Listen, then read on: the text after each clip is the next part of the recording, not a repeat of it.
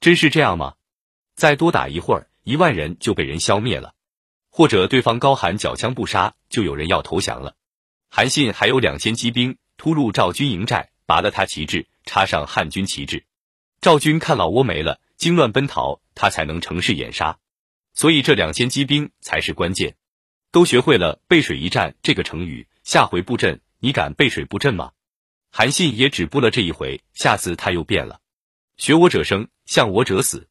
大家表面看见的、讨论的都不是关键的，关键的两条：一是当时的前提条件。情况，二是人家过去十几年、几十年的功力积累，跟人学的人往往第二条不具备，第一条不知道，光学个热闹当然是白搭。还有一点是兵法要反着学，要多往坏处想，别想得太美。首先不是学怎么算计别人，而是要学会不被别人算计，不要老想着我无形，我行之，悟之，然后因他的行而胜之，这样越学越美滋滋，上了战场就完完。要反过来，每读一句，都把自己设想成那被行之的人，不要被误导，不要轻举妄动，先保得住自己，再去琢磨别人，那才是兵法之道。读书是为了关照自己，总是想当然把自己带入胜利一方的角色和情绪，是人天生的习惯。要注意反过来，把自己假设成失败一方的角色，多想想如何避免失败，才更能学到东西。胜败往往是不对等的，胜利不过是得些战利品。失败却可能输掉人生。原文：夫兵行向水，水之行必高而趋下；兵之行必实而积虚。水因地而制流，兵因敌而制胜。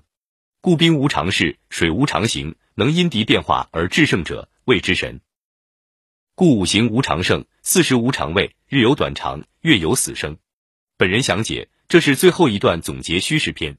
夫兵行向水，水之行必高而趋下；兵之行必实而击虚。作战的方式就像水一样，水的流动规律是从高处往低处流，作战的规律是避实击虚。梅尧臣注解说：水趋下则顺，兵击虚则利。水因地而制流，兵因敌而制胜。水根据地形来决定奔流的方向，兵根据敌情来决定制胜的方案。故兵无常势，水无常形，能因敌变化而制胜者，谓之神。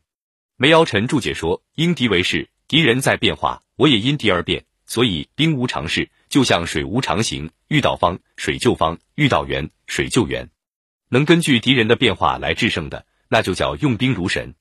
故五行无常胜，四时无常位，日有短长，月有死生。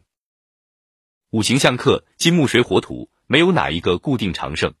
春夏秋冬四季更迭，没有哪一个季节能持续一整年。昼有短长，月有圆缺。孙子最后打个比方，五行。四季日月都盈缩无常，何况兵行之变，怎能安定呢？